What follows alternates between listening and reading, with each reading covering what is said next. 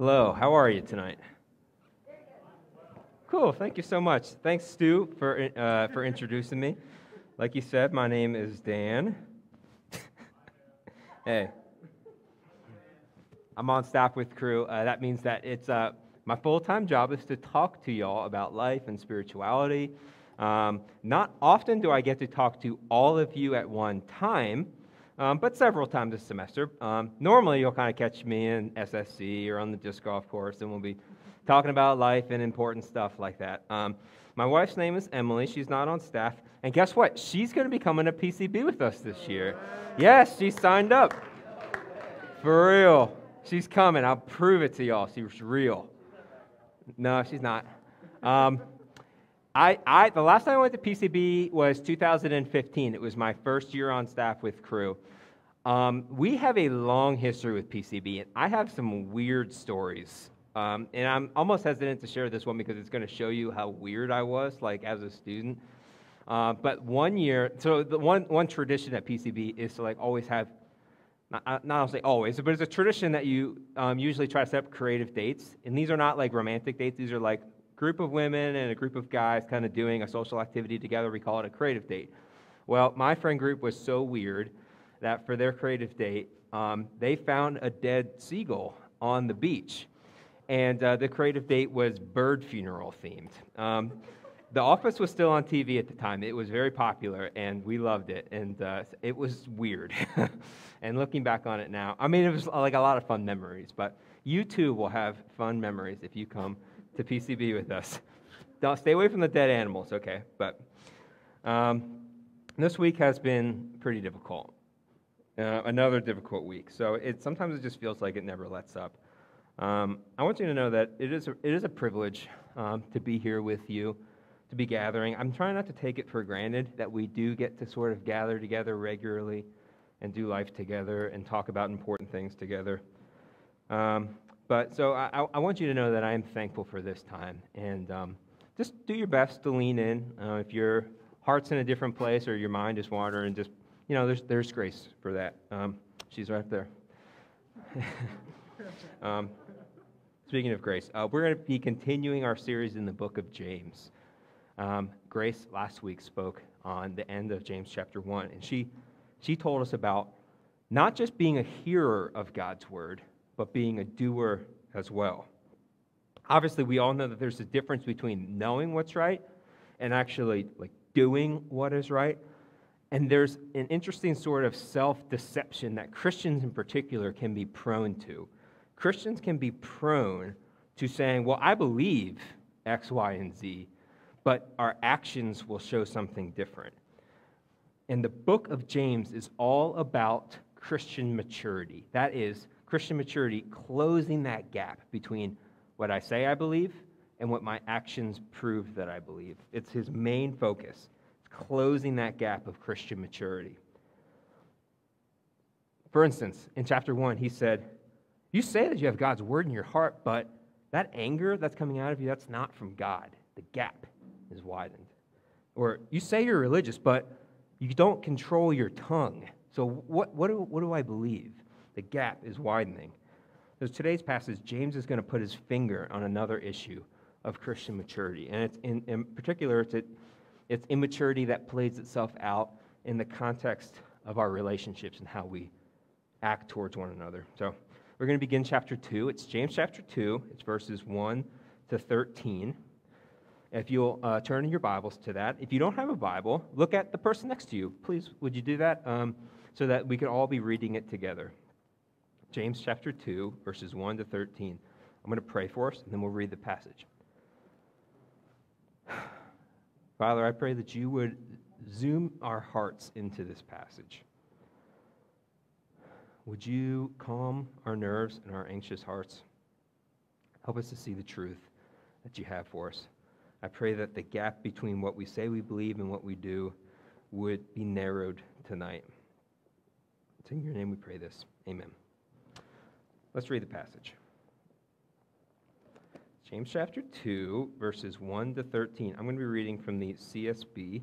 So if it's a little different than what you're reading, that's probably why. Um, but if you have a phone Bible, you can use the CSB version if you care to. The heading is The Sin of Favoritism. My brothers and sisters, do not show favoritism as you hold on to the faith in our glorious Lord Jesus Christ. For if someone comes into your meeting wearing a gold ring and dressed in fine clothes, and a poor person dressed in filthy clothes also comes in, if you look with favor on the one wearing the fine clothes and say, Sit here in a good place, and yet you say to the poor person, Stand over there, or sit here on the floor at my footstool, haven't you made distinctions among yourself and become judges with evil thoughts? Listen, my dear brothers and sisters, didn't God choose the poor in this world to be rich in faith and heirs of the kingdom that he has promised to those who love him? Yet you have dishonored the poor. Don't the rich oppress you and drag you into court? Don't they blaspheme the good name that was invoked over you? Indeed, if you fulfill the royal law prescribed in the scriptures, love your neighbor as yourself, you are doing well. If, however, you show favoritism, you commit sin and are convicted by the law as transgressors. For whoever keeps the entire law and yet stumbles at one point is guilty of breaking it all. For he who said, Do not commit adultery, also said, Do not murder.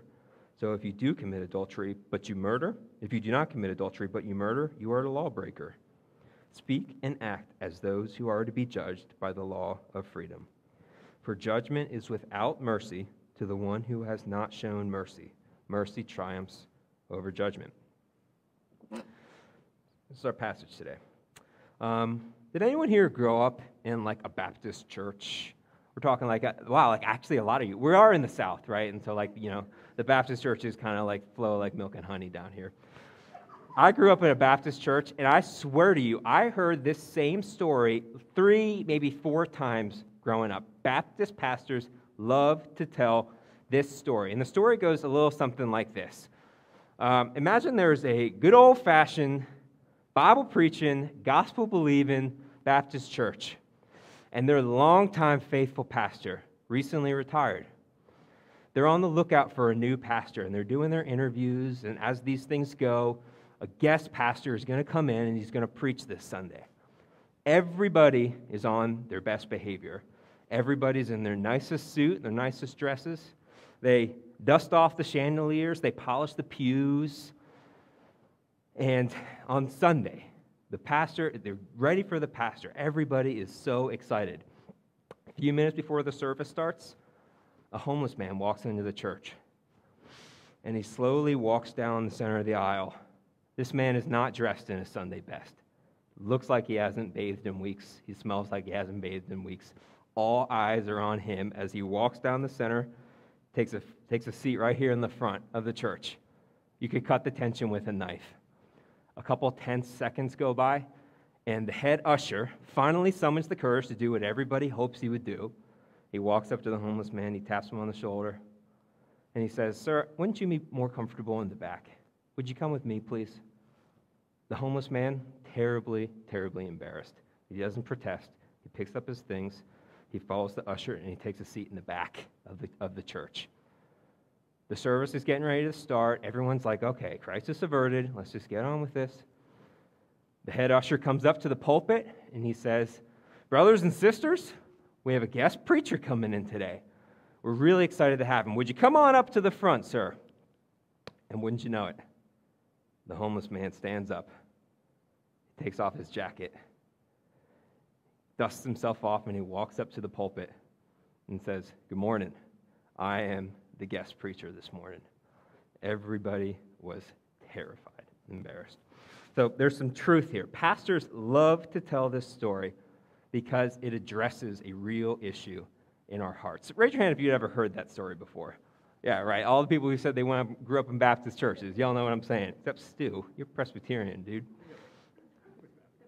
Okay, pastors love this story because it addresses a real issue, and that is the issue that James is bringing up here in chapter 2. It's the sin of partiality. Some of your translations might say partiality, some of the older translations might say respect of persons. My translation says favoritism. There was a time in Christian history in America when Christians believed the very best thing we could bring to God, our best sacrifice for God, was the way we dressed, the songs we sang, the way we spoke. Oftentimes, um, we exported this idea to other countries as well. Um, but the problem with this line of thinking is that people who didn't fit this particular model of dress or speaking or acting, they were in turn excluded, or they were made to feel unchristian because they didn't fit these external markers. And of course, the biggest problem with all of this is that a person, a fallible person, has to be the one to say what is a Christian dress or a Christian song or a Christian way of speaking. And then, and before you know it, we get into a situation as James describes here, where a rich man, a, well dressed rich man, comes in and is given honor and esteem over a poor man who doesn't fit the mold. James's command here is clear and concise. He says, Brothers and sisters, do not show favoritism. Um, this line of thinking, this like value of dress and speak and, singing the right songs, it's kind of fallen out of favor in our modern church contexts. My suspicion is that um, some of you, you don't necessarily relate to the story about the homeless man and the pastor in the same way that people back in the day did, because um, we have we've, we've sort of identified this as snotty and prideful, and we don't we don't necessarily hold that. Some of you may actually be feeling kind of kind of proud about how how progressive you know the church you grew up in and forward thinking you are. Um, since that's the case, oftentimes we are then tempted to say, well, this is, this is like a safe passage for me. I, am not really, uh, this, this one doesn't really apply to me. I trust that somebody here needs to hear it, but you know, not, not me, because I would never act that way towards a homeless man, or I, I would never expect someone to dress a certain way when they go to church. But what James intends to show us here in this passage is that favoritism, partiality, is not a rich poor issue. It's not just about our outward actions, but the sin of favoritism starts in our hearts, and first and foremost, resides in our hearts. It's an issue of the heart. So let, us let's take a look here. What, what's the key truth of this passage? Verse 4 Haven't you made distinctions among yourself? Haven't you, haven't you become judges with evil thoughts? The meaning of the word favoritism that James uses here might, might help us to shed some light on this. Um, literally, the word favoritism that's used by James, it means receive the face.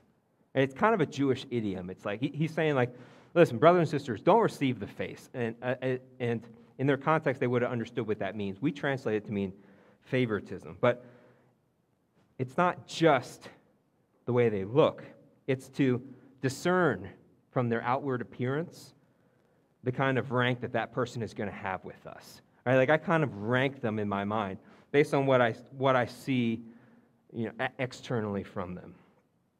When we allow this kind of favoritism into our hearts, what we're allowing is we're allowing the world to determine what kind of worth this person is going to have with me. What the world says is, is valuable is what I will say is valuable about them. And James says it shouldn't be this way. Not among God's, not among Christians, not among God's people, not among people who claim faith in Jesus. It shouldn't be this way. What motivates favoritism in our hearts? What would spring this up and, and cause us to, to act in this way? On the example that James gives us, um, perhaps we are fearful of being rejected by the powerful we, are fearful of, of the world being rejected by the world. Perhaps we, we want to receive favor from the powerful, from what they can give us. Think about the power holders. Who are the power holders in our culture today? Who are the power holders on campus? The ones that really have the ability to make your life either easy or, or maybe miserable. What would it take for you to ingratiate yourself to them? to sort of elevate them in your minds? Would you throw somebody else under the bus in order to do it? You might not think so. I'm sure nobody here would say, Yeah, I'm prepared to do that. Uh, but what about when the pressure's turned on? What about when the target's on your back? Would you, would you uh, elevate something which you otherwise wouldn't?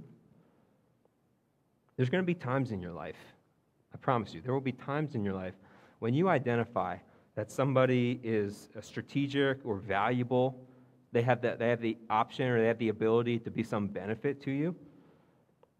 How are you going to respond to that in your heart? When you've rightly identified that this person, if I'm on their right side, I, can, I, could really get, I could really make something of myself. What are you gonna, what resources are you to give them from your heart? Are, you gonna, are, are they to take your time, your affection, your attention? Are they to take your affection away from others in order to get the benefit from them? In our lives, there are, there are people who are easy to love. I think about it this way there are people in your life that are really easy to love, and there are people that are not so easy to love. I'm sure we're all thinking of somebody. The easy people have a lot to offer you friendship, if similar interests to you. You're not going to have to work real hard to be in a relationship with them. Things, things come pretty easy with these people. And then there's the hard people. There's, there's people in our life that really require some grace from us. Whew, we're praying without ceasing. I, I've had these people in my life. Patience, intentionality, they're not so easy to talk to. They're uh, maybe not so naturally going to be your friends. They, do, they don't check the boxes in your heart of the things you want from people. There's a simple fact in life that there are people who maybe have nothing to offer you. What are you going to do with that information? What do you do with that? I, I, can tell you that the world doesn't have any problem taking those people and just casting them aside, right? And saying, best of luck, you know, hope, hope you find something. Hope, hope you find something in your life, but it's really not my responsibility to be friends with every difficult person, right? Isn't that what the world says? Like, I can't be expected to associate with people that I find revolting or that are difficult to be in a relationship with.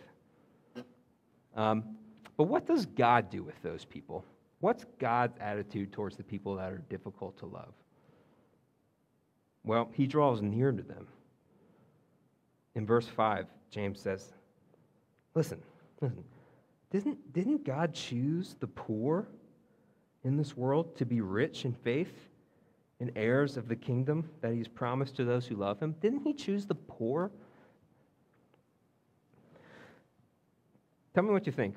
Between someone who feels like they have it all figured out in life and someone who knows that they're a total screw up, which one of those two people do you think is closer to the kingdom of God?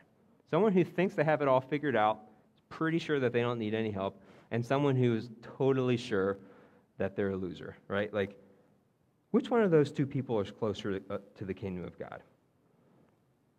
Jesus frequently received this sort of objection from the religious elites, from the power holders in society. They would often accuse him. They, they said, why do, you, why do you eat with these sinners, these, these tax collectors? Luke chapter 5, they asked him, Why do you eat with these people? And he said, It's not those that are healthy that need a doctor, it's those who are sick. And I, I haven't come for the righteous, the so called righteous, but I've come to call sinners to repentance.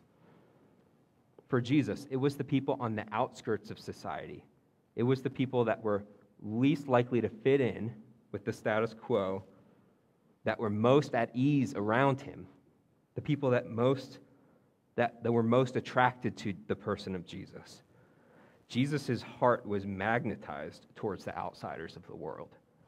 If, he, if his heart was a compass, it pointed towards the hard to love people, or the people who didn't check the boxes for what society wanted.